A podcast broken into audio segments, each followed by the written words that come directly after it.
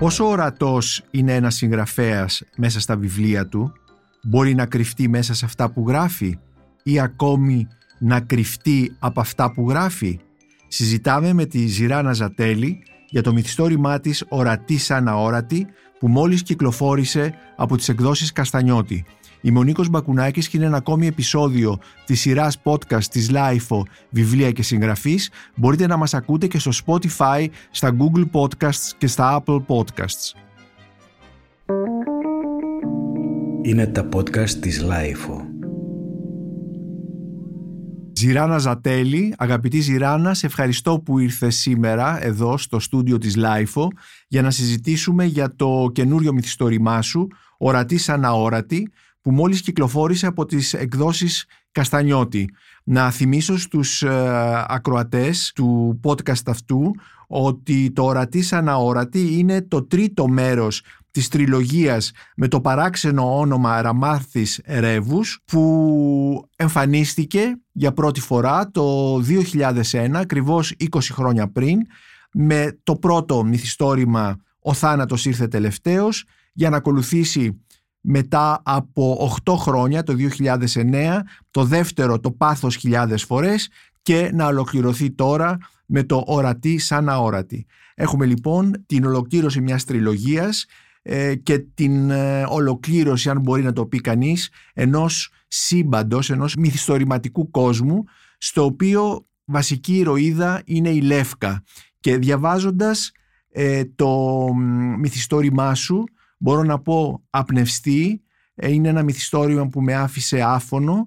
Ε, διαπιστώνω ότι η ηρωίδα σου σε αυτό το μυθιστόρημα είναι πολύ κοντά σε σένα σε σχέση με τα προηγούμενα. Δηλαδή βλέποντας, διαβάζοντας τη Λεύκα καταλαβαίνουμε ότι είσαι εσύ μολονότι η Λεύκα λέει περισσότερα πράγματα για σένα και δεν ξέρω αν εσύ μπορείς να πεις τόσα πράγματα όσα λέει η Λεύκα για σένα να πεις εσύ τόσα πράγματα για τον εαυτό σου. Παρ' όλα αυτά όμως θα ήθελα να μιλήσουμε γι' αυτό γιατί σε αυτό το βιβλίο νομίζω ότι αποκαλύπτεις τον εαυτό σου και κυρίως αποκαλύπτεις το συγγραφικό σου εργαστήριο.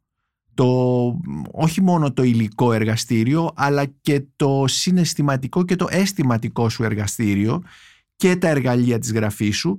Ανοίγεις μια καταπακτή όπως μας λες στην έστω και μικρή, δεν έχει σημασία, όπως λες, χρησιμοποίησε αυτή τη λέξη στη σελίδα 118 του βιβλίου και από αυτή την καταπακτή Ζηράνα θα ήθελα να μπούμε σε αυτόν τον, σε αυτόν τον κόσμο, σε αυτόν τον κόσμο τον, ε, του μυθιστορήματός σου. Καταρχάς νομίζω έχω την αίσθηση ότι με αυτό το βιβλίο έφτιαξα, δημιούργησα μια ηρωίδα συγγραφέα για να με κατά κάποιον τρόπο να με αυτοβιογραφήσει αλλά πάντα ως ένα βαθμό. Γιατί υπάρχουν και πολλά υπόλοιπα άρρητα. Ε, όσο για την καταπακτή που λες, νομίζω ότι αν δούμε την καταπακτή ως ψυχή, η ψυχή μας ανοίγεται όσο κρίνει εκείνη και όσο εμείς καταφέρουμε να την ανοίξουμε. Γι' αυτό μετά την καταπακτή λέω εάν και εφόσον ανοίξει ολότελα δεν είναι και πολύ σίγουρο. Ε, εν πάση περιπτώσει είναι και ένα παιχνίδι όλα αυτά. Παιχνίδι εννοώ ε, συγγραφικό, μυθοπλαιστικό. Ξέρεις Νίκο, κάτι που λέω και δεν είναι, ακούγεται σαν παραδοξολογία. Γράφω γράφοντας. Δηλαδή μου είναι πραγματικά δύσκολο να μιλήσω για αυτό που κάνω γράφοντας. Το κάνω γράφοντας όμως. Ε, εν πάση περιπτώσει, θα, για να μην επεκταθούμε πάρα πολύ σε αυτό, ναι, είπα να ανοίξει αυτή η καταπακτή που ανοίγει σε, όλο το, σε, όλο το, σε όλη τη διάρκεια, σε όλη την πορεία της γραφής μου. Αποκαλύπτονται και συνάμα αποκρύπτονται πράγματα. Και η Λεύκα είναι κατεξοχήν πλασμένη για αυτό το πράγμα. Του αποκαλύπτω άμα και αποκρύπτω. Για να θυμηθούμε λίγο τη Λεύκα, την οποία τη βλέπουμε ήδη κορίτσι στο πρώτο μέρος του βιβλίου. Ε, την βλέπουμε κορίτσι στο... Στο δεύτερο. Ναι. Στο πρώτο μέρος του ε, ενώ στο πρώτο μέρος του ορατής αναόρατη, στην ναι. πρώτη ιστορία. Ως αναδρομή. Ως ναι. αναδρομή, ε, με φίλες της ε, που επισκέπτονται ένα ας πούμε στοιχειωμένο σπίτι και εδώ ήδη είναι αυτός ο κόσμος ο παραμυθένιος που δημιουργείς όπου μέσα κατοικεί μια κουκουβάγια. Και στη συνέχεια τη Λεύκα η οποία μεγαλώνει όπως ε, διαβάζουμε μέσα στο βιβλίο σου με τους παππούδες τους, με τους παππούδες της, τον Ντάφκο και, την Ελένη, γιατί οι γονείς της είναι στην Γερμανία ε, ως μετανάστες.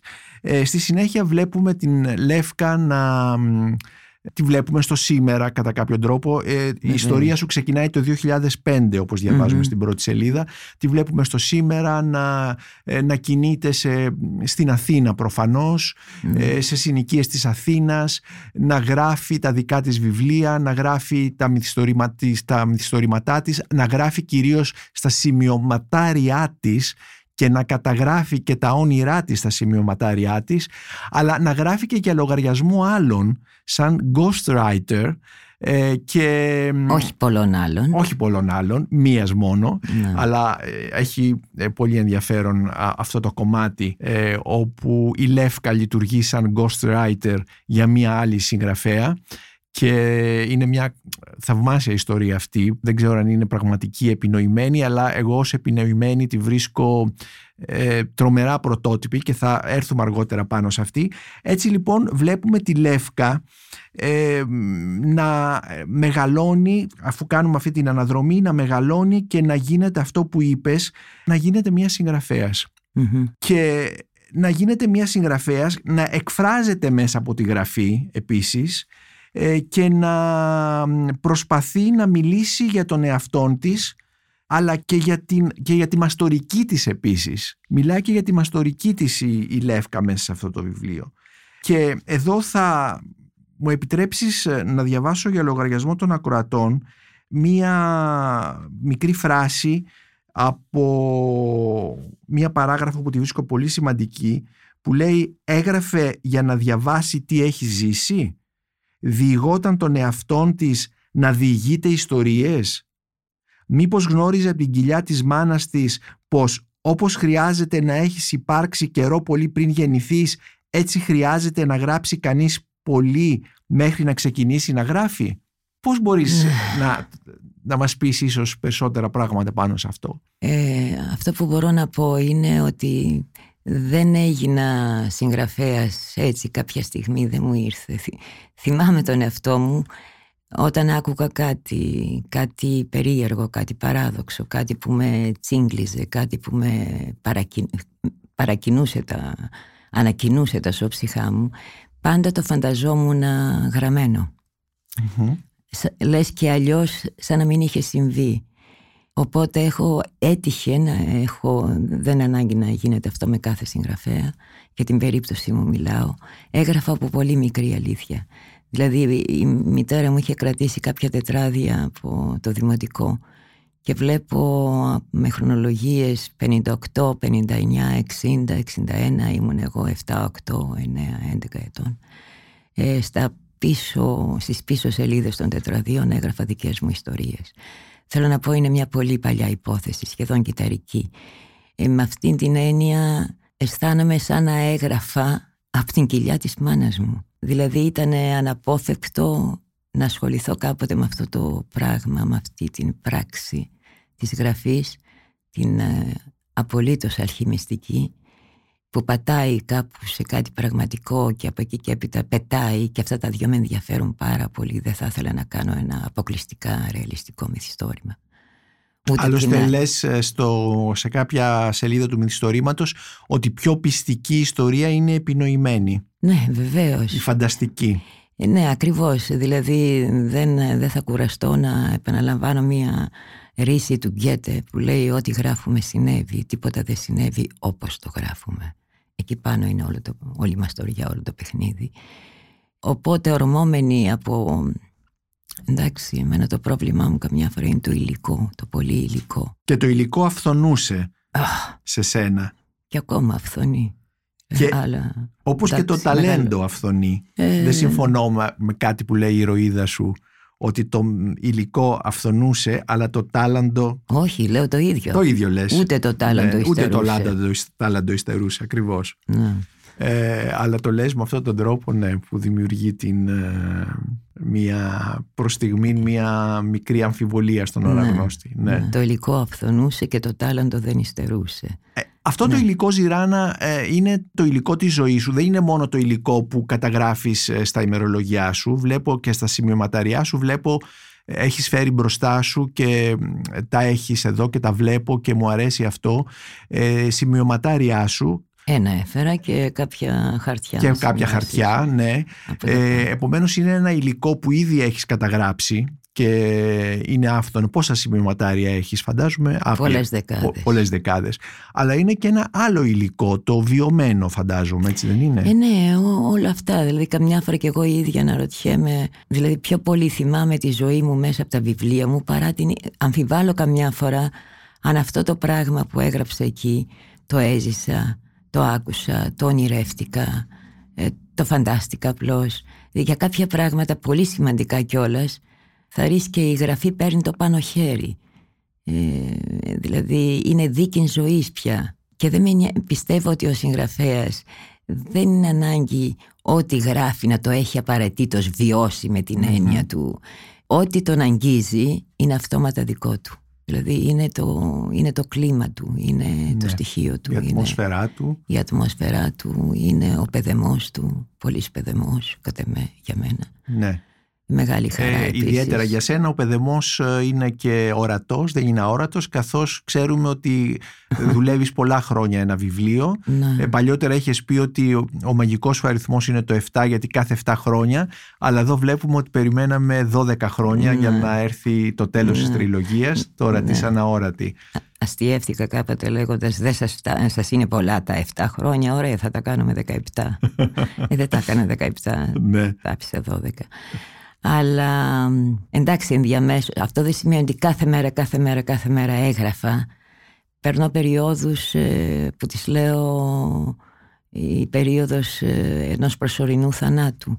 Δηλαδή καμιά φορά η, η σιωπή, το να μην... Ξέρεις Νίκο, για μένα δεν είναι να γράψω αυτό που με διακατέχει, δεν είναι να γράψω μια ικανοποιητική κατά με ιστορία απλώς.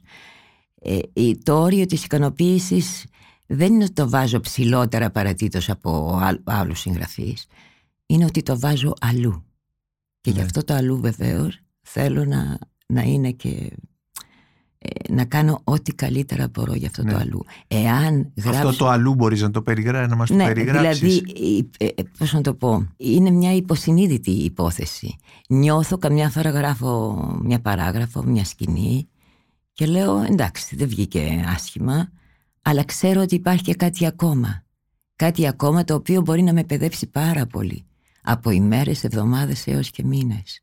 Για να το φτάσω εκεί. Τώρα τι ακριβώς είναι αυτό; Είναι, λέω υπάρχει και κάτι άλλο από κάτω. Το οποίο καλούμε, έχω την ανάγκη να το, να το βρω, να το εμφανίσω. Έστω και ως αόρατο, έστω και ως ανίποτο.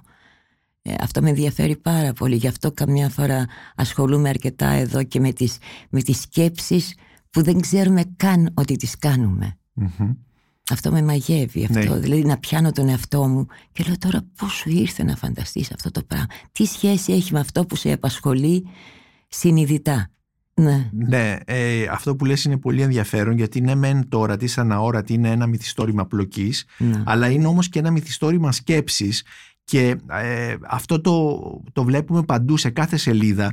Ε, θα διαβάσω ακόμη μια παράγραφο. Τελικά ήταν ικανή η Λεύκα να γράψει ένα ολόκληρο βιβλίο. Το υλικό αυθονούσε, το τάλαντο δεν υστερούσε για το πώς δεν γινόταν να γράψει αυτή την ιστορία. Όχι ακόμη έως ουδέποτε με μόνη παρηγοριά μέσα της, πικρή βεβαίως οξύμορη, πως τα καλύτερα είναι αυτά που δεν γράφονται και το πιο σημαντικό ποτέ δεν το λέμε. Ε, οπότε εδώ είναι μια σκέψη η οποία έχει σχέση με, την, ε, με, το, με τον τρόπο με τον οποίο δουλεύεις, με, την, ε, ναι. με αυτό που λέμε το εσωτερικό σου εργαστήριο ναι. του συγγραφέα.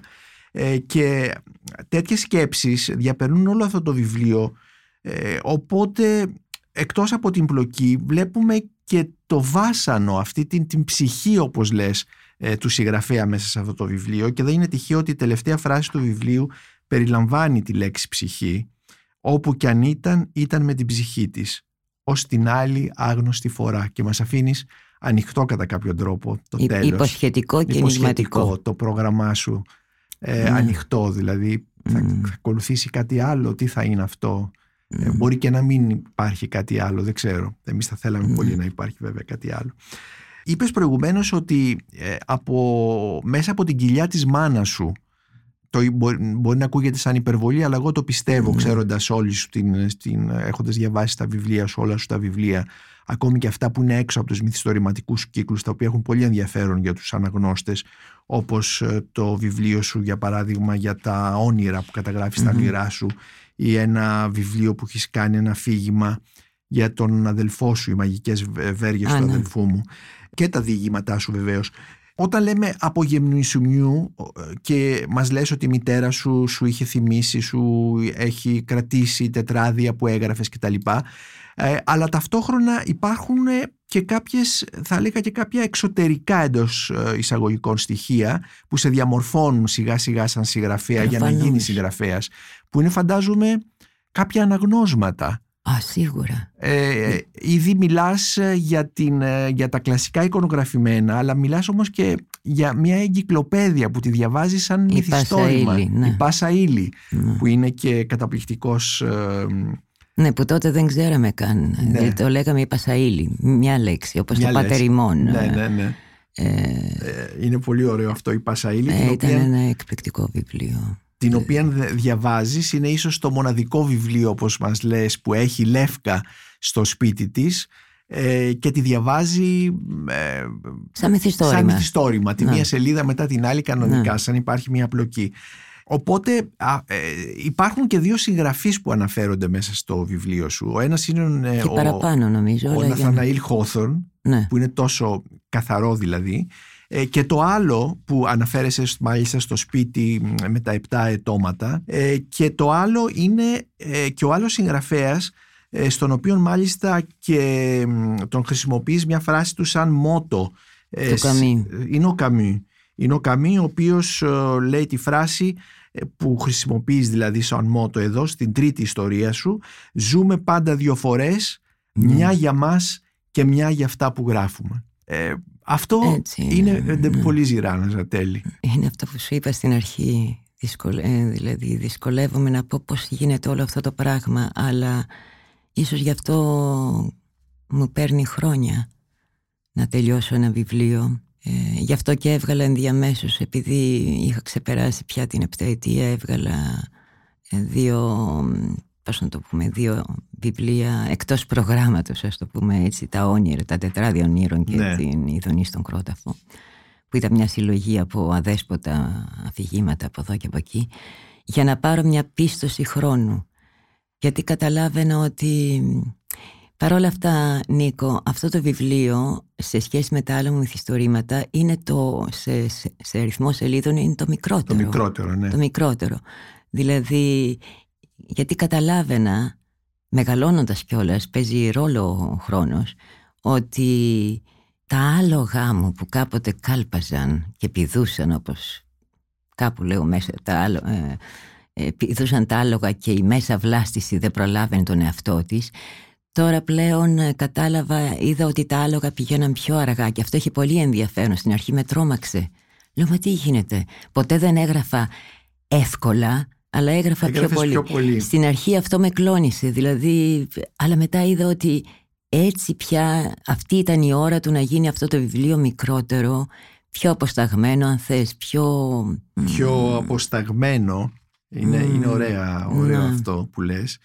Ε, είναι αλήθεια ότι δεν ε, φτάνει τις 500 ε, και πλέον σελίδες των άλλων ιστορημάτων είναι 351 είναι 351 αλλά παρόλα αυτά είναι πάρα πολύ πυκνό. Ε, γιατί εδώ συνοψίζει κατά κάποιον τρόπο με τις αναδρομές ναι. που κάνεις. Βλέπουμε πάλι όλους τους ήρωές σου. Βλέπουμε εκτός φυσικά από την πρωταγωνίστρια το βασικό χαρακτήρα που είναι η Λεύκα.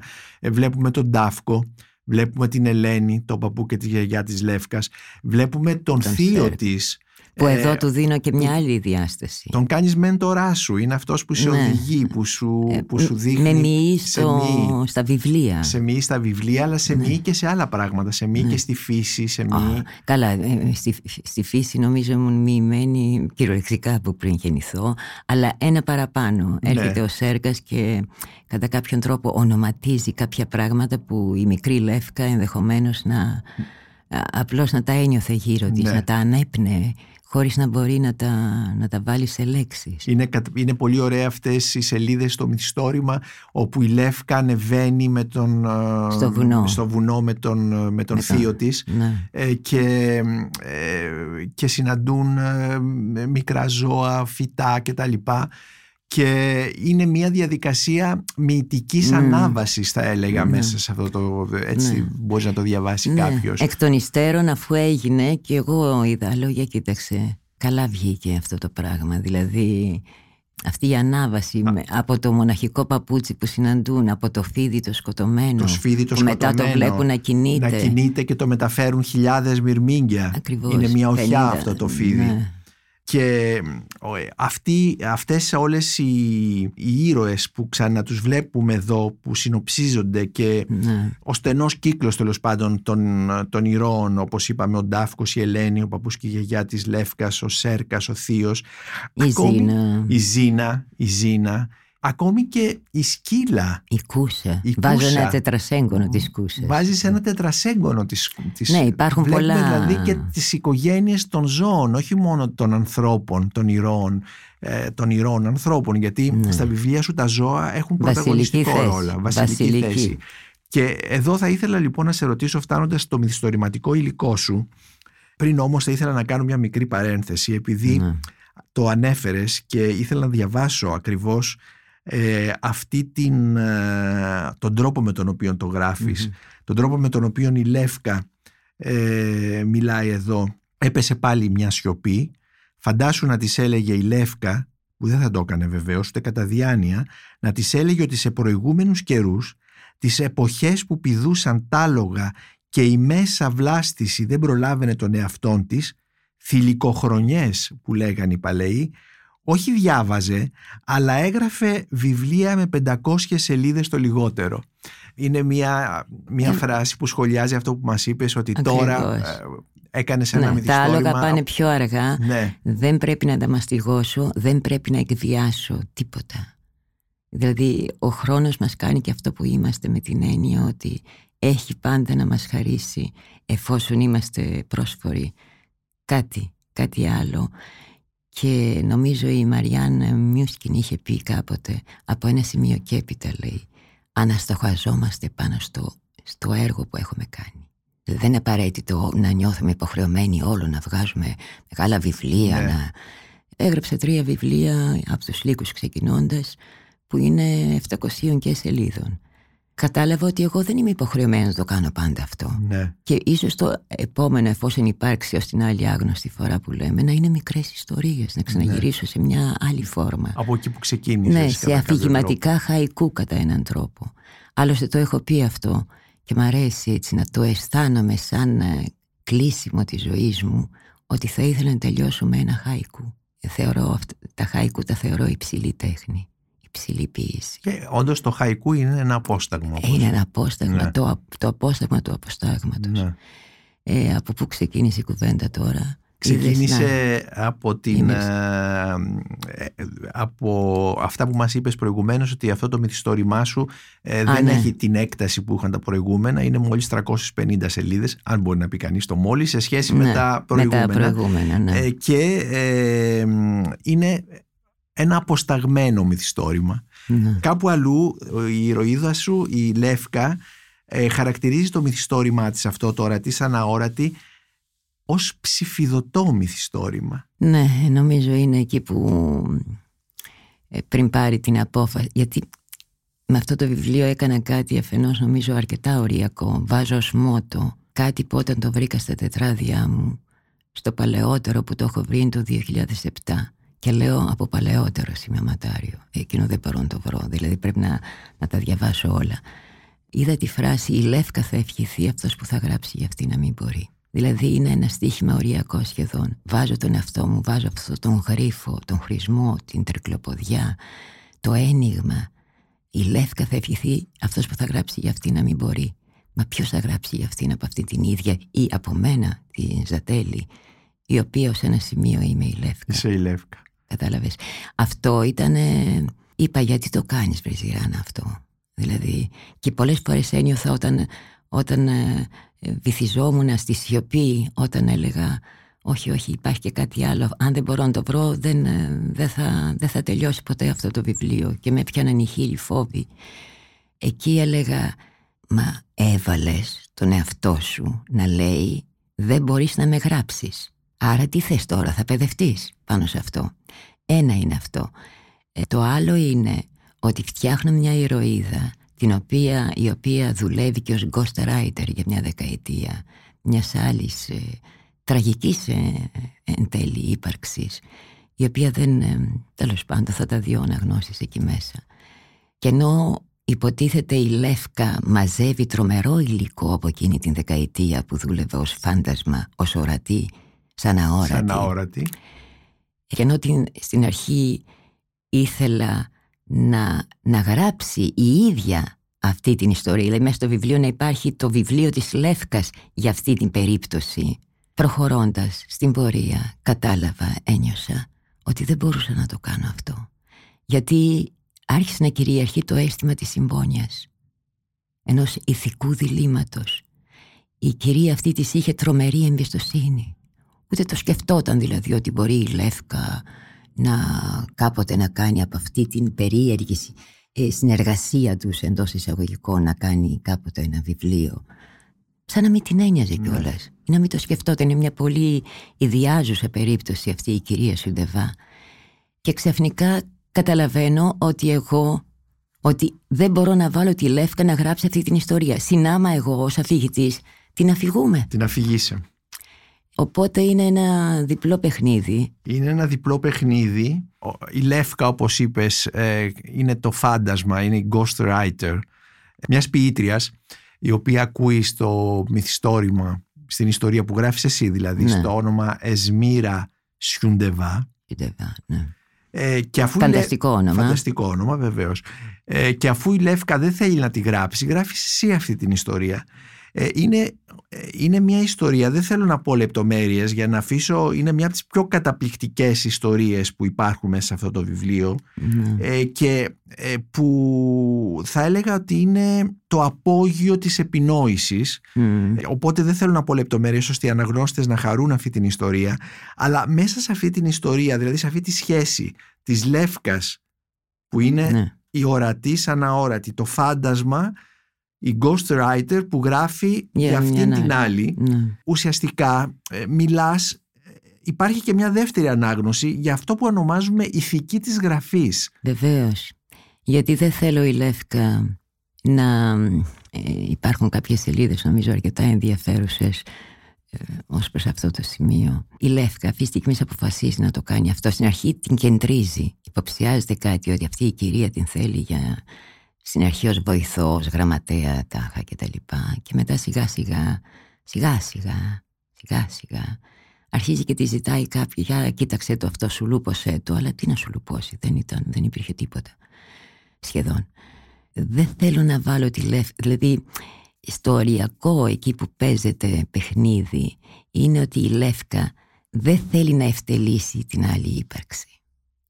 Οπότε ό,τι γράφει ε, το κάνει έτσι που να είναι καλό και αρκετό για τα μέτρα της άλλης αλλά για την ίδια να υστερεί αυτή η ισορροπία, αυτό το ε, όλα πάνω σε έναν, σαν να γίνονται σε έναν ευπαθή ζυγό. Ας πούμε, αυτό δεν το έγραψα, αλλά ίσως είναι σε κάποια ιστερόγραφα, σε μικρές ιστορίες που θα το κάνω στο μέλλον. Ε, ας πούμε, είχα την Λεύκα να γράφει κάτι, να παρασύρεται για την άλλη και να λέει «Όχι, αυτό είναι πολύ καλό για εκείνη». Δεν θα το πιστέψει κανείς. Ε, αυτό το κρατήσω για μένα, ε, με κατάλαβες. Ε, και επίσης είχα βάλει, και αυτό δεν το έβαλα μέσα, επειδή η κυρία αυτή εξέδιδε βιβλία, τα πλήρωνα και τα εξέδιδε και μια και δύο φορές το χρόνο όλες αυτές τις ποιητικές συλλογές. Και επειδή κάποια από αυτά τα πράγματα που η Λεύκα είχε γράψει για εκείνη την κυρία αργότερα τα έβαλε σε δικά της μυθιστορήματα αφού ήταν δικά της και είχα βάλει να, να λέει, ας πούμε, να σκέφτεται φαντάσου να πούν κάποια μέρα ότι η Λεύκα έκλεψε την κυρία Τάδε ας πούμε ε, αυτά δεν πήκαν. Αυτά είναι σαν ιστερόγραφα. Αυτά ναι. είναι. Εντάξει, μείνανε γιατί. Και εδώ λοιπόν. Ε, παρόλο, δεν γίνεται να τα λέμε παρόλο, όλα. Ναι, Ζηράνα μου, παρόλο που η Λεύκα λοιπόν είναι η ghostwriter αυτής της ε, Εσμήρας. Ναι. Ε, Σιουντεβά. Ναι. Ε, παρόλα αυτά, ε, ο, γράφει για λογαριασμό αυτής ναι. ε, με τρομακτικό σεβασμό για τη γραφή. Βεβαίως. Ε, και γρα- λέει η Λεύκα ε, ότι όταν δούλευε για εκείνην ζήγιζε την κάθε φράση, την κάθε λέξη και συλλαβή όπως τα ζήγιζε φυσικά και για τα δικά της γραφόμενα, τα καλοζήγισε αλλά με μια δεσπόζουσα διαφορά. Φρόντιζε ώστε ό,τι προοριζόταν για την ξένη υπογραφή να είναι ευπρεπές, να στέκει, να λογίζεται καλό και αρκετό για τα μέτρα της άλλης, μα για την ίδια να υστερεί, να μην της φτάνει, να λείπει ο κάτωθεν βασανισμός, η σερπετιά του νου, η μέθεξη. Α, ναι. Οπότε είναι αυτό που σε ρώτησε για την ηθική της γραφής. Τελικά Ναι. η γραφή, αυτό που λέμε ηθική της γραφής, τι, τι είναι αυτό τελικά, τι είναι, είναι μια ειλικρίνεια, τι ακριβώς είναι; Ναι, καθώς τη βάζω την Λεύκα να παίζει σε αυτές τις πολύ λεπτές ισορροπίες, σχεδόν ισορροπίες τρόμου, ε, εγώ νομίζω ακόνησε η Λεύκα ακόμα καλύτερα την δική της γραφή. Τώρα ακριβώς ε, να απαντήσω στο τι είναι η ηθική της γραφής, ίσως αυτό θα μπορούσε να μας το πει ένας μελετητής, ένας, ε, πώς να το πω, εγώ η ίδια, ναι δεν ήθελα, δεν ήθελα η ηρωίδα μου, δεν ήθελα να κάνει μια δουλειά, να, να ξεπετάξει κάτι Ναι. για να, για να ε, γιατί ε, για δέκα χρόνια αυτός ήταν και ο επιούσιός της, δηλαδή ήταν το Η ζήν Λεύκα της. ζούσε από αυτό. Ναι, ζούσε από αυτό. Ναι, ναι. Και γιατί είχε βάλει και ένα στοίχημα με τον εαυτό της, εδώ φτάναμε πάλι σε μένα, ότι η Λεύκα έγραφε. Η Λεύκα ως Λεύκα έγραφε. Α- Από πολύ παλιά την βρίσκουμε. Αλλά ήθελε να βγάλει βιβλίο όχι πριν τα 33 της χρόνια. Και εκεί είναι το όριο που βάζει και λέει στην κυρία Σουντεβά ναι, τα 10 χρόνια δεν είναι λίγα. Από εδώ και πέρα τελειώνει αυτή η ιστορία. Και εσύ στα 33 σου χρόνια έβγαλες βιβλίο. Ναι, Την η περσινή αραβωνιαστική. Ακριβώς. Διηγήματα γραμμένα όταν Ναι. ήμουνα 22-23 ετών. Ναι. Τα έβγαλα στα 33 μου. Επομένως, βλέπουμε πόσο η Λεύκα μπερδεύεται με τη Ζηράνα και η Ζηράνα με τη Λεύκα. Ε, ναι, Και ίσως η Λεύκα μιλάει καλύτερα για τη Ζηράνα Νομίζω, παρά η Ζηράνα ναι. για τη Λεύκα. ναι. Όπως και Την τα οποία βιβλία. Λεύκα βεβαίως την δημιουργεί η Σιράνα. Την οποία Λεύκα δημιουργεί η Ζηράνα. Είναι ένα παράδοξο. Και μιας λοιπόν που είπες στη μαγική λέξη δημιουργό, δημιουργία, ε, θέλω να μας πεις μερικά πράγματα για το μυθιστορηματικό υλικό σου, το οποίο εδώ το βλέπουμε, ε, δεν χρειάζεται να κρυφτεί καθόλου. Ε, μας ε, μίλησες ήδη για τα σημειωματάριά σου που είναι ένα αρχείο κατά κάποιο τρόπο, το αρχείο σου, στο οποίο καταγράφεις κυρίως όνειρα, Όχι μόνο. όχι μόνο. Μπορεί, ξ- ξέρεις, έχω, μου συμβαίνει και πρόσφατα μου συνέβη. Εξυπνώ καμιά φορά. Μπορεί να είναι από ου- ουρά ενός ονείρου. Ένα υπόλοιμα ονείρου, το οποίο το ίδιο το όνειρο πολύ συχνά μου διαφεύγει. Αλλά ξυπνώ λέγοντας μια φράση. Και αυτό για μένα έχει τρομερό ενδιαφέρον. Μια από τις τελευταίες ήταν που ξύπνησα λέγοντας συναισθήματα με λάκκο για τα παλιά όπλα. Τρέχα γύρευε. Συναισθήματα με λάκκο για τα παλιά όπλα. Ναι. Ποιος ξέρει τι κοίταζα πριν, αυτά με ενδιαφέρουν πάρα πολύ γιατί είναι ρογμές, ρογμές, μικρές ρογμές, μικρές αναλαμπές, μικρά, έτσι, μι- μικρά φανερώματα ενηγματικά από έναν κόσμο που δεν γνωρίζουμε που- και που είναι ο δικός, δικός Και, μας. και ταυτόχρονα είναι και μικρές ρογμές στη γλώσσα. Ε, προφανώς Ναι. η γλώσσα, νομίζω ο χειρισμός της γλώσσας είναι ίσως, ε, πώς να το πω, ο πρωταγωνιστής του βιβλίου. Μμμ. Βεβαίως. Αυτό, είναι το- πάνω από αυτό που σου έλεγα ότι δεν μου φτάνει να πω ικανοποιητικά μια ιστορία. ναι, αυτό ήδη ε, το ξέρουμε, το έχουν ε, γράψει πάρα πολύ ότι η γλώσσα είναι πρωταγωνιστής του βιβλίου σου και ε, η γλώσσα σου είναι πραγματικά πολύ επεξεργασμένη αλλά όχι επιτιδευμένη. Όχι, δεν θα τα έλεγα. Ναι, Εκεί θέλω να. Πάλι, πάλι τα όρια με έλκουνε. ναι, Τα οριακά. Δηλαδή να είναι Έτσι δουλεύω πραγματικά, μισομαγικά, μισομεθοδικά. Μισομαγικά, μισομεθοδικά. Ναι, με αποθεί το, η, εξ, η εξήτηση. Όπως απ' την άλλη το εντελώς έτσι, το, το χήμα, η χήμα γλώσσα. Ε, καθόλου δεν με ενδιαφέρουν αυτά τα πράγματα. Είναι κυριολεκτικά η μαγεία, η, μαγεία, η αλχημία της γλώσσας. Είναι η ίδια η ψυχή νομίζω. Ένα από τα βασικά μυθιστορηματικά σου υλικά ή ένα στοιχεία του, είπαμε ότι είναι το όνειρο, μας μίλησες ήδη για το όνειρο. Βλέπουμε την Λεύκα εδώ να κοιτάζει τα σημειωματάριά της και να αναφέρεται σε διάφορα όνειρα κτλ. Ε, πώς, μπορείς, πώς μπαίνει το όνειρο, καλά τα ξέρουμε βέβαια πώς ε, το όνειρο υπάρχει και λειτουργεί από, και από την ψυχανάλυση από παλιότερα, αλλά πώς μπαίνει το όνειρο μέσα στη μυθοπλασία σου, με τι, τι, μαγικό τρόπο και τι μισομαγικό και τι μισομεθοδικό τρόπο όπως μας είπες; Ναι, ναι γιατί ε, καμιά φορά παίζω με το τέτοια συμβαίνουν και στην πραγματικότητα τέτοια και χειρότερα, αλλά το, το, το συγκεκριμένο το είχε δει όντως στον ύπνο της η Λεύκα ή καμιά φορά φανερώνται στο τέλος ότι είναι όνειρο. Ε, καμιά φορά το λέμε από την αρχή. Το λες, ε, ναι, πολλές φορές το ναι. βλέπουμε, ναι, ναι. ναι. Και είναι, συνήθως δίνουν, και μου συμβαίνει αυτό πράγματι, πολλές φορές βρίσκω στα όνειρα κάτι που όχι άμεσα, δεν μου φανερώνεται καθαρά, ξεκάθαρα. Αυτά όμως τα λέω βέβαια και σε, εκείνο το, σε εκείνη την εισαγωγή που είχα κάνει στα τετράδια ονείρων. Ναι πολλές φορές μου δίνουν όχι άμεσα αλλά λίγο βασανισμένα, λίγο πειραγμένα, λίγο ενηγματικά μου δίδονται απαντήσεις σε αυτό που με βασανίζει και δεν το βρισκα Δηλαδή μπορεί ξαφνικά ένα όνειρο να με κάνει να πηδήξω και να πω ναι αυτό είναι, μπράβο. Χωρίς να είναι εντελώς καθαρό. Ναι.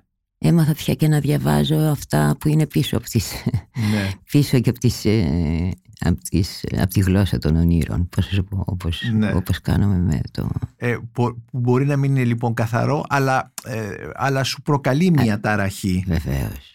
Και εδώ θα ε, ήθελα να, να διαβάσω μια μικρή που την έχει πει, τη λέει ο, ο παππούς Ντάφκος στη Λεύκα, στην εγγονή του. Της λέει «Εσένα η γαλήνη σου είναι, η, είναι ταραχή. η ταραχή σου». Να το θυμάσαι αυτό παιδί μου. Να κάνεις από τώρα τα κουμάντα σου. Ε, ναι, είναι αυτή η διαρκής ανησυχία. Να κάνεις τα κουμάντα σου λοιπόν σε σχέση... Δηλαδή να ξέρεις ότι η γαλήνη, η γαλήνη για σένα θα είναι η ταραχή σου. Ναι.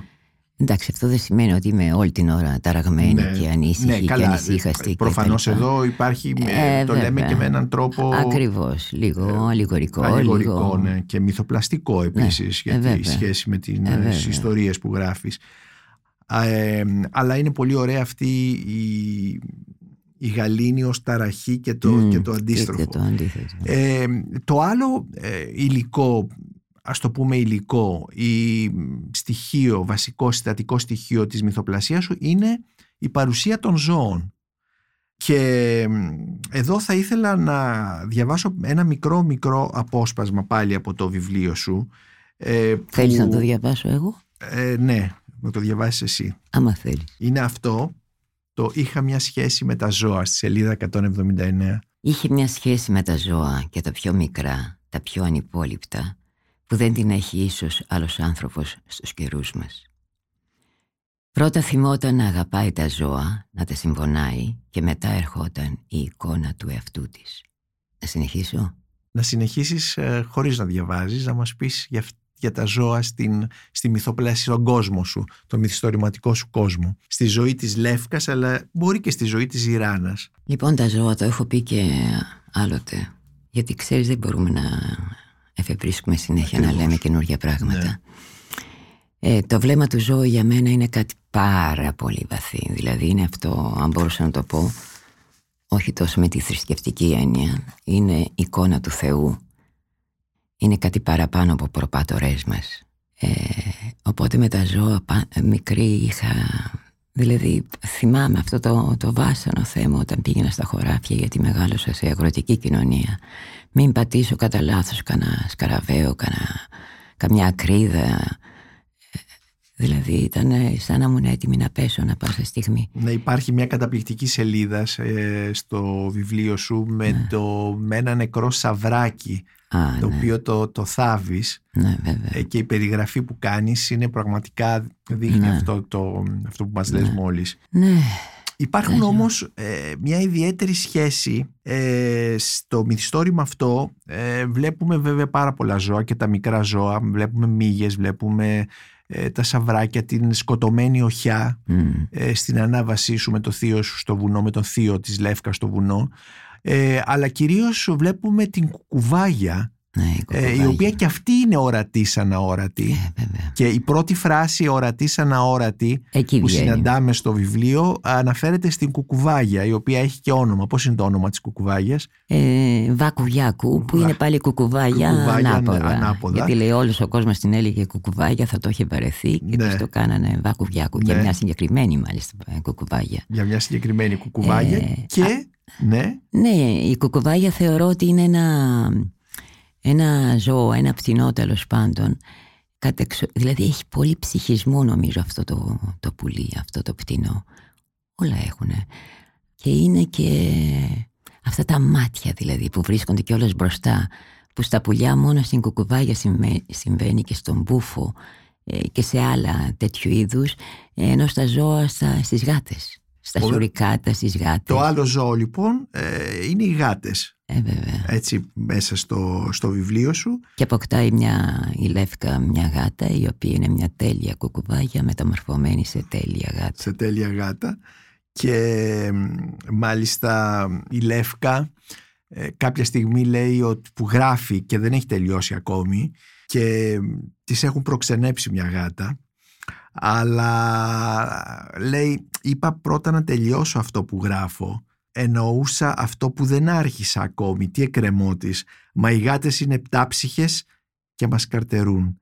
Σε παρένθεση μέσα και μια δεύτερη εκδοχή και, μας κατανοούν. Οπότε εδώ, Ναι, είναι, είναι ζώο με, με πολύ ψυχισμό και, και στυλ θα έλεγα. Και η γάτα και η κουκουβάγια, δηλαδή αν το δούμε και να το πούμε και μια μοντέρνα έτσι έκφανση, είναι το πιο το πουλί η η κουκουβάγια. κουκουβάγια. Πίστευτο. Ε, και ίσως είναι ίσως το μόνο πουλί που τα μάτια τους σε κοιτάει. Είναι Ακριβώς, μπροστά, δεν είναι, στα μπροστά, πλάγια. Είναι ναι, στα ναι, πλάγια, ναι, ναι, ναι. Ναι. Δηλαδή είναι πραγματικά μοναδικό βλέμμα. Πω, πω, πω. Ε, δηλαδή μοναδική εμπειρία να συναντηθείς με το βλέμμα της κουκουβάγιας. Έχει συναντηθεί εσύ Ναι. προφανώς. Ναι. Ναι. Γι' αυτό ίσως έχουμε αυτή την τόσο... Έχω συναντηθεί με βλέμμα κουκουβάγιας, με βλέμμα λύκου Ναι. σκοτωμένου, όχι σκοτωμένου, που τον, ε, αυτό βγαίνει στους λύκους τέλος πάντων, ε, που τον ε, οι άνθρωποι, οι σπουδαίοι άνθρωποι με αυτή την ε, πολύ αμφισ- α- αμφίβολη υπεροχή μας απέναντι στα υπόλοιπα όντα, ε, τον είχαν ε, λαβώσει και τον περιέφεραν ε, στον τόπο Λιγωμένο. πληγωμένο και σταυρωμένο σαν Χριστό. Δηλαδή αυτό το βλέμμα που είδα, αυτό το βλέμμα του λαβωμένου λύκου που τον γελιοποιούν οι άνθρωποι. Συναντήθηκα με αυτό το βλέμμα και εκεί νομίζω ήμουν τότε πόσο ήμουν, 7 χρονών κάτι τέτοιο. Νομίζω εκεί έγινε η, η μοιραία αρχή που είπα αν πρέπει να διαλέξω ανάμεσα σε αυτά τα δύο όντα θα διαλέξω τον λύκο. Το λύκο. Το βιβλίο είναι αφιερωμένο σε δύο ζώα, σε δύο γάτες σου, τη, Σάρκα, τη Ζέρκα. Ζέρκα και την Ζαΐρα. Ε, η Ζηράνα λοιπόν αφιερώνει το βιβλίο σε δύο γάτες ε, με τις οποίες έχει ζήσει μαζί ε, εκτός από τις γάτες που βλέπουμε βεβαίως ε, μέσα στο βιβλίο στη ζωή της ηρωίδας της, της Λεύκας. Ένα άλλο στοιχείο που ε, υπάρχει μέσα στο βιβλίο σου και το βλέπουμε σαν ε, ε, υλικό θα λέγαμε ε, που τρέφει τη, μυθοπλασ- τη μυθοπλασία σου είναι η σχέση της Λεύκας με τους αριθμούς. Μμμ. Ε, υπάρχει μια φράση ε, ότι η Λεύκα ερχόταν σε μια μυστική συνεννόηση με τους αριθμούς. Δηλαδή είναι κάτι σαν ένας μηχανισμός. Ναι, είναι περίεργο πράγμα αυτό. Γιατί δεν είμαι καθόλου καλή στο να, να κάνω προσθέσεις αφαιρέ... Δηλαδή αν είναι λίγο άβολος, λίγο ζώρικος ο αριθμός και ο δεύτερος αριθμός, τα χάνω τελείως. Είναι σαν, ε, δηλαδή βγαίνω πελαγωμένη, ακόμα και αν το κάνω με τα δάχτυλά μου να μετρήσω. Από την άλλη, γι' αυτό λέω μια μυστική συνεννόηση. Παρόλα αυτά, παρόλα αυτά, Ναι, υπάρχει αυτή η μυστική συνεννόηση με τους αριθμούς, με την ίδια τη γραφή, με τα ζώα, με τον άνθρωπο, με την γραφή μου. Δεν μπορώ αλλιώς να το πιο πολύ να το εξηγήσω. Ναι. Ας το αφήσουμε λοιπόν να Ναι. φανταστεί ο καθένας τι Ναι. σημαίνει μυστική συνεννόηση της ηρωίδας σου με τους αριθμούς. Ακριβώς. Ε, ένα ακόμη στοιχείο που ε, ήδη ε, μεταγράφεται μυθοπλαστικά μέσα στο βιβλίο σου είναι ο ιδιωτικός χώρος της ηρωίδας σου της Λεύκας. Μμμ. Ε, το σπίτι της, ε, το οποίο ε, το, ε, ουσιαστικά είναι το μετατρέπει έτσι ώστε να μοιάζει με παραμυθένιο, με ονειρικό ε, Μμμ. και ό- ό,τι μπορεί να σημαίνουν ε, όλα αυτά τα πράγματα και μάλιστα είναι τόσο παραμυθένιο και ονειρικό που κάποιος φίλος της Λεύκας της είπε εσύ εδώ θα πρέπει να, Να να κόβεις κόβεις εισιτήριο. εισιτήριο και υπάρχει ακόμη μία ε, μικρή περιγραφή ε, ότι μέσα σε αυτό τον κόσμο, σε αυτόν τον ιδιωτικό κόσμο υπάρχουν ε, μαγικά αντικείμενα θα λέγαμε Μμ. Όπως είναι διάφορα ομοιώματα από ζώα, από πτηνά, από Βεβαίως. σαύρες, χελώνες, καραβέοι, ε, σκατζόχυροι ε, και μέσα σε αυτόν τον χώρο η ηρωίδα ελίσσεται ακόμη και οπισθοβατώντας Ε, Εδώ είναι η γάτα πια. η γάτα Η γάτα, ναι. Η που είναι και γάτα, αυτή μια ηρωίδα. που είναι και αυτή μια ηρωίδα ε, την οποία όπως μας είπες ε, είναι μια κουκουβάγια που είναι μετασαρκωμένη σε γάτα ε, και μάλιστα έχεις, και της έχεις δώσει και ένα, η Λεύκα της έχει δώσει και ένα επίθετο ότι λέει Σέρκα Cat and Towel από το Cat Εντάουρ. and Towel που είναι Ναι. αεροϊκό με ονοματεπώνυμο η γάτα κουκουβάγια γιατί η Λεύκα έχει ανάγκη αυτή την, αυτή την ατμόσφαιρα αυτό, τον, το, αυτό το που δεν είναι ντεκόρ είναι αληθινό Ε. ε, για, να, για να κινηθεί, για να γράψει να... Ε, όπως έχει ανάγκη νομίζω, ξέρω εγώ, ο πιστός να μπει στην εκκλησία του. είναι η εκκλησία δηλαδή της Λεύκας Είναι, ναι, να- Το σπίτι ναι. σου δηλαδή, Ο εσένα- ναός, ναι. ένα, το ιερό ξέρω νομίζω εγώ. Ζηράνα δεν απέχει και από το δικό σου σπίτι αυτό Ε, όχι και πολύ, δεν Ναι. θα έλεγα. ναι. επομένως είναι το ιερό σου Το ιερό. και είναι βεβαίως. άβατο Όχι, δεν Επι- θα το έλεγα. ναι. Άβατο ως εκεί που θέλω. Επιτρέπεται. Ναι, Όχι επιτρέπεται. πάντα, αλλά Ναι. ως ένα βαθμό βεβαίως. ναι. Δεν έχουν έρθει και λίγοι άνθρωποι. ναι, και εγώ έχω έρθει Ναι. Θα ήθελα επίσης ε, να, να σε ρωτήσω για τη γύρωση, θα το πούμε, ας χρησιμοποιήσω αυτή τη λέξη, ε, για τη γύρωση της Λεύκας. Η Λεύκα πατάει στη γη; Η Λεύκα, και δεν κάνω τυχαία αυτή την ερώτηση. η Λεύκα είναι τρελή και αλλοπαρμένη, αλλά και, και γήινη και προσγειωμένη. Μμμ. Βεβαίως. Άλλωστε ε, υπάρχει μια φράση, γι' αυτό Μμ. σου έκανα αυτή την ερώτηση, κατά πόσο η Λεύκα πατάει στη γη. Ε, υπάρχει μια φράση που λέει το στίχημα ήταν όχι να περπατάει στα σύννεφα ή πάνω στο νερό που λέει ο λόγος, αλλά να μην ξεμάθει να περπατάει πάνω στη γη. Ε, βέβαια. Ναι. Πολύ ωραίο. Ε, ναι, αυτό είναι. Όχι, ναι. Ε, επαναρχόμαστε σε, σε αυτό που είπα στην αρχή, ότι δεν θα με ενδιέφερε. Δηλαδή, ε, αυτό το, αυτό το μοίρασμα, αυτή, Ναι. η- ε, ανάμεσα στα δυο αυτά πράγματα, που το ένα περιέχει το άλλο τελικά. Ναι, ναι. Μην γελιόμαστε. Δηλαδή την, τη η γύρωση... φαντασία δεν είναι Ναι, κάτι ναι. έξω από εμάς, έξω από την πραγματικότητα. Είναι μέρος της πραγματικότητας. Ε, οπότε Ακριβώς. πώς θα γινόταν μια Γι' αυτό ηρωίδα; λες ότι οι πιο πιστικές ιστορίες σου είναι αυτές που Ε, φαίνονται ναι. σαν επινοημένες.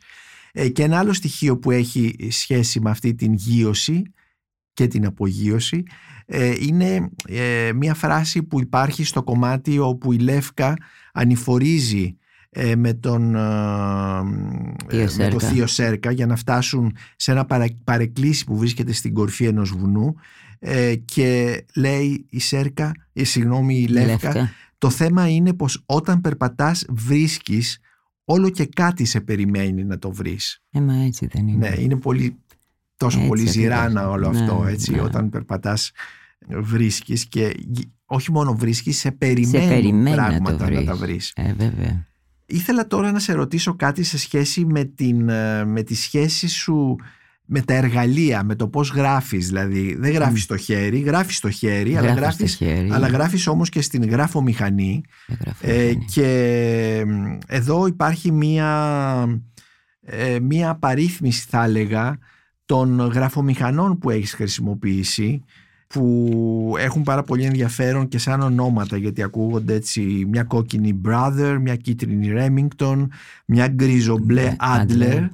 Όσο που κατέληξε σε μια ηλεκτρική Ολύμπια και δεν πονούσαν πια οι ρόγες των δακτύλων της τουλάχιστον. Ε, ναι, γιατί οι χειροκίνητες είχαν και αυτό το... Πονούσαν, ειδικά όταν αντέγραφα, ας πούμε, όταν η- για πολλές ώρες αντέγραφα π.χ. τους λύκους, τα άλλα μυθιστορήματα, ε, πονούσαν τα δάχτυλα. Ναι, Είχα ναι. επινοήσει κάτι στα μαξιλαράκια τα οποία φεύγανε βέβαια από τα δάχτυλα. Ναι. Στην άμα δεν μπορώ να γράψω μόνο με τους δείκτες ή με τα μεσαία. Δεν μπορούσα να βάλω και τα μικρά. Οπότε κατέληξα τελικά σε μια ηλεκτρική που αν μη τι άλλο που είχε βέβαια ένα βόμβισμα που στην αρχή λίγο με... ε, λίγο με... Ναι, με έβγαλε από τα νερά μου, αλλά μετά Ναι. το συνήθισα και μου άρεσε. Ήταν ε, ένα ωραίο βόμβισμα. Και μάλιστα αναφέρεσαι ότι η Λεύκα, αναφέρεις ότι η Λεύκα ως ghostwriter πήρε δώρο μία Τυρκουάζ μία Ολιβέτη. Τυρκουάζ Ολιβέτη από την... ε, Ναι, της έδωσε λεφτά η κυρία Σουντεβά να πάει να αγοράσει και μια γραφομηχανή για να μην κουραζόμαστε. Γιατί μιλούσε πάντα σε πρώτο πληθυντικό η κυρία αυτή. ναι. Τι ωραία που γράφουμε. Ήταν ένα, κτλ. συγγρα... ναι, ναι, ένα συγγραφικό ντε- ντουέτο. ακριβώς. Ενώ ναι. Όπως είπαμε ότι είσαι- είναι ένα μυθιστόρημα γλώσσας. Ο- Η, η γλώσσα είναι η ηρωίδα σου. Ε, μία από τους ήρωές σου. Ε, και υπάρχουν, μπορείς να μείνεις σε, σε, σε φράσεις να απομονώσεις φράσεις τις οποίες αν τη βάλεις τη μία δίπλα στην άλλη μπορείς να φτιάξεις ένα, κάτι σαν ε, ένα μαγικό τραγούδι, ένα δημοτικό τραγούδι, Μμμ. ένα, μια, ε, όλα αυτά τα πράγματα. Για παράδειγμα ε, υπάρχει μια, α, μια συζήτηση ε, με, τον, με τον παππού με τον παππού της Λεύκας, τον Ντάφκο ε, εσύ τι λες Ντάφκο, ανασταίνονται οι νεκροί; Και ο άνθρωπος απόρησε, έκανε μια γκριμάτσα γιατί δεν με ρωτάς καλύτερα πότε γίνονται τα καρύδια; Τι θες και μεγάλο πιάνεσαι είπε Ε, ναι, αυτός είναι ο Ντάφκος. αυτός Δηλαδή, είναι ο Ντάφκος αλλά αυτός είναι ο Ντάφκος, αυτός είμαι, αυτό είμαι εγώ. Είναι ε, το χιούμορ. Το Ένα χιούμορ, στοιχείο το που χιούμορ. ε, είναι, πώς να το πω, είναι διάσπαρτο μέσα στο βιβλίο, αλλά για κάποιο λόγο δεν το πολύ αναφέρουν οι άνθρωποι. Ε, εγώ όμως το έχω σημειώσει εδώ ε, έχω σημειώσει ότι υπάρχει ένα χιούμορ που μερικές φορές φτάνει και στα όρια του γκροτέσκου για Βεβαίως. παράδειγμα στην ιστορία σου που περιγράφεις ε, την, ε, το πώς ένας γείτονάς σου σφινώνει ουσιαστικά σε ένα μικρό παράθυρο και η Λεύκα οργανώνει μια ολόκληρη επιχείρηση προκειμένου να το ξε, Βέβαια. ξεσφινώσει. Είναι α- από τα πιο κομικά πράγματα που έχω διαβάσει σε, Ναι, σε τραγελαφικά. μυθιστόρημα, τραγελαφικό. Επομένως το χιούμορ υπάρχει μέσα στα βιβλία σου και ε, αν χρησιμοποιήσω μία λέξη του Γάλλου μεταφραστή του Μισελ Βολκοβίτς ο Ναι. οποίος ε, προσδιο, μάλλον επινόησε τον όρο Ζατέλιλαντ Ναι. δηλαδή ένας, Μμμ. η χώρα της Ζηράνα Ζατέλη εγώ θα λέγα ότι όλα τα άλλα που είπαμε το μαγικό, το μίσο μαγικό, το μίσο μεθοδικό, το όνειρο, τα ζώα, οι αριθμοί, η ατμόσφαιρα του σπιτιού, οι γραφομηχανές το χιούμορ υπάρχει μέσα σε αυτά, κατοικεί η Α, φύση είναι αλίμονο αν όχι, γιατί τότε και σε έναν βαθμό και αυτός ο σαρκασμός και η ηρωνία, γιατί αλλιώς θα- είναι αρκετά σκοτεινές ιστορίες, ναι, ίσως και σκληρές. είναι σκυρές και σκοτεινές ιστορίες Οπότε το χιούμορ είναι, δίνει μια αμφισημία, μια, μια υπέροχη αμφισημία στα πράγματα. Το εννοεί εντελώς, είναι και λίγο μας δουλεύει τώρα. Δηλαδή, το χιούμορ αυτόματα γίνεται η άλλη όψη του νομίσματος. ναι, Εγώ πιστεύω ότι, πώς να το πω, είναι και μια στάση ζωής το χιούμορ. ακριβώς είναι και μια στάση ζωής Ε, βέβαια. Δηλαδή άνθρωπος που δεν... ε, Και ξέρεις, μπο- ε, μπορεί λέει να, να, να προσποιηθεί κανείς τον σοβαρό, αλλά δεν μπορεί να προσποιηθεί τον άνθρωπο που δεν έχει έμφυτο, έμφυτη την αίσθηση του του χιούμορ. χιούμορ Οπότε είναι μεγάλη ιστορία και αυτό, μεγάλη...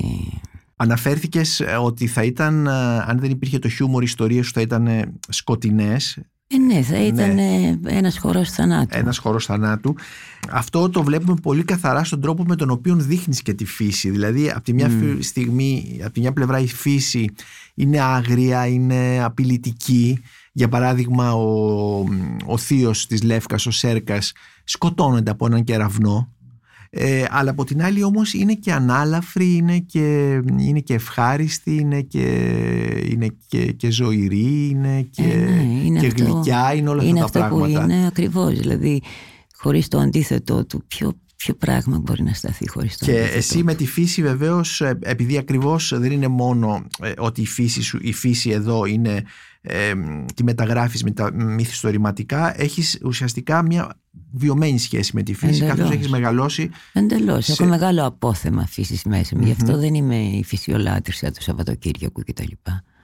Είναι, Είναι συστατικό στοιχείο. Είναι, συστατικό στοιχείο και πώς να το πω δηλαδή το χώμα, το νερό, τα στοιχεία της φύσης όλα αυτά είναι, είναι, είναι μέρος της, ε, της όλης μου υπόστασης Μμμ. και της συγγραφικής και της καθαρά ανθρώπινης. Ε, Ζηράνα θα ήθελα τώρα να έρθω στο τέλος του βιβλίου ε, όπου υπάρχει μία σκηνή ε, όπου η Λεύκα πηγαίνει στο οστεοφυλάκιο του χωριού όπου είναι θαμένος ε, ο, ο παππούς της, ο Ντάφκος ε, πηγαίνει λοιπόν στο οστεοφυλάκιο και παίρνει στα χέρια της ε, την νεκροκεφαλή του παππού η ο- την οποία έχει πλύνει και έχει καθαρίσει Ο, ο νεκροθάφτης. ο νεκροθάφτης πρόδρομος. ε, και της μιλάει και η ίδια η Λεύκα μας λέει ότι ε, είναι μια, είναι μια σκηνή που θυμίζει ε, το Σέξπιρ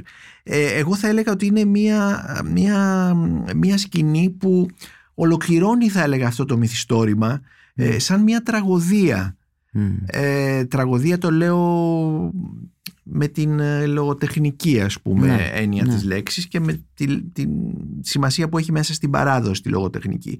Γιατί έχει ανάγκη η, η Λεύκα να συνομιλήσει με αυτόν τον τρόπο με τον παππού της; Μα η Λεύκα έχει ανάγκη να συνομιλήσει με όλους τους νεκρούς όπως και με τους ζωντανούς μην ξεχνάμε ότι δεν πάει δηλαδή βάζω τον νεκροθάφτη να της λέει εσύ μου φαίνεσαι παράξενη θες να δεις το κοκαλάκι του παππού σου και αυτή στην αρχή μάλλον ολιγοψυχή δηλαδή δεν Μμμ. ξέρει αν είναι σίγουρη ότι θέλει να το κάνει Ναι. αυτό αλλά αυτή τη στιγμή αυτό της ανοίγει την πόρτα εκεί στο στεφυλάκιο και βλέπει το πανέρι με τα οστά και από πάνω κορώνα ανίποτη το κρανίο εκεί νομίζω το θυμάμαι ίσως από μνήμης που λέει και της φεύγουν όλοι οι ενδιασμοί όλοι οι φόβοι της μένει μόνο αυ- ένα τρέμουλο σύγκορμο που είναι μια καινούργια ανάσα γιατί κάποια πράγματα στη ζωή μας μόνο μια φορά τα κάνουμε εκεί γονατίζει λοιπόν παίρνει το κρανίο και του λέει κάποια λόγια δηλαδή πως έγινε κι άλλαξες έτσι γιατί δεν μιλάς που είναι πάρα πολύ ανθρώπινα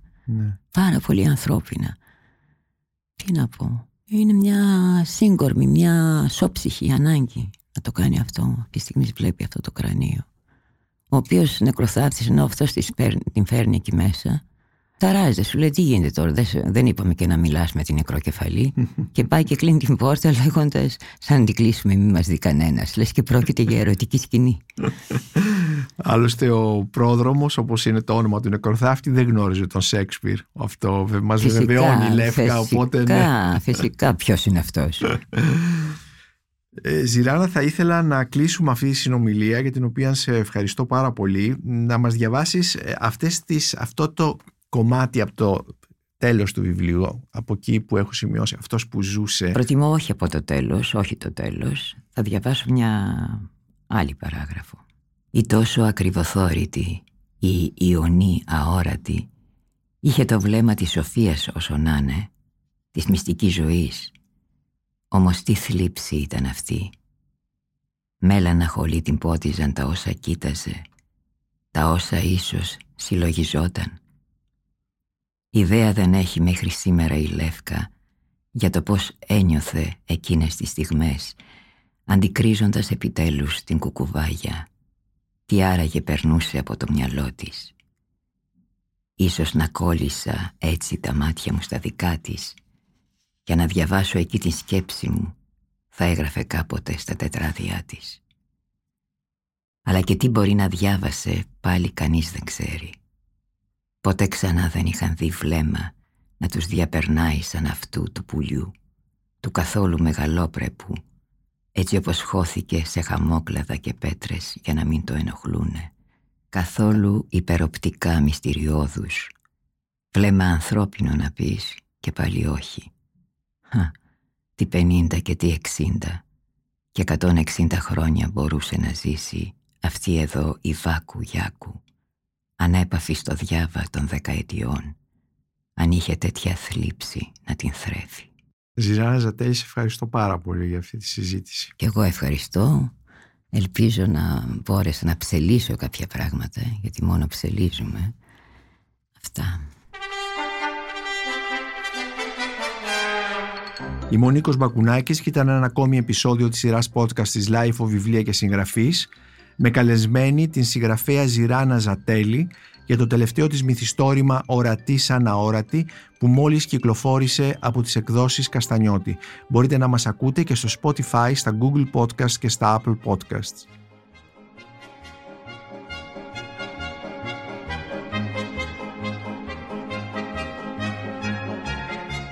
Ηχοληψία, επεξεργασία και επιμέλεια, Φαίδωνας Κτενάς και Μερόπη Κοκκίνη. Ήταν μια παραγωγή της LiFO. Είναι τα podcast της LiFO.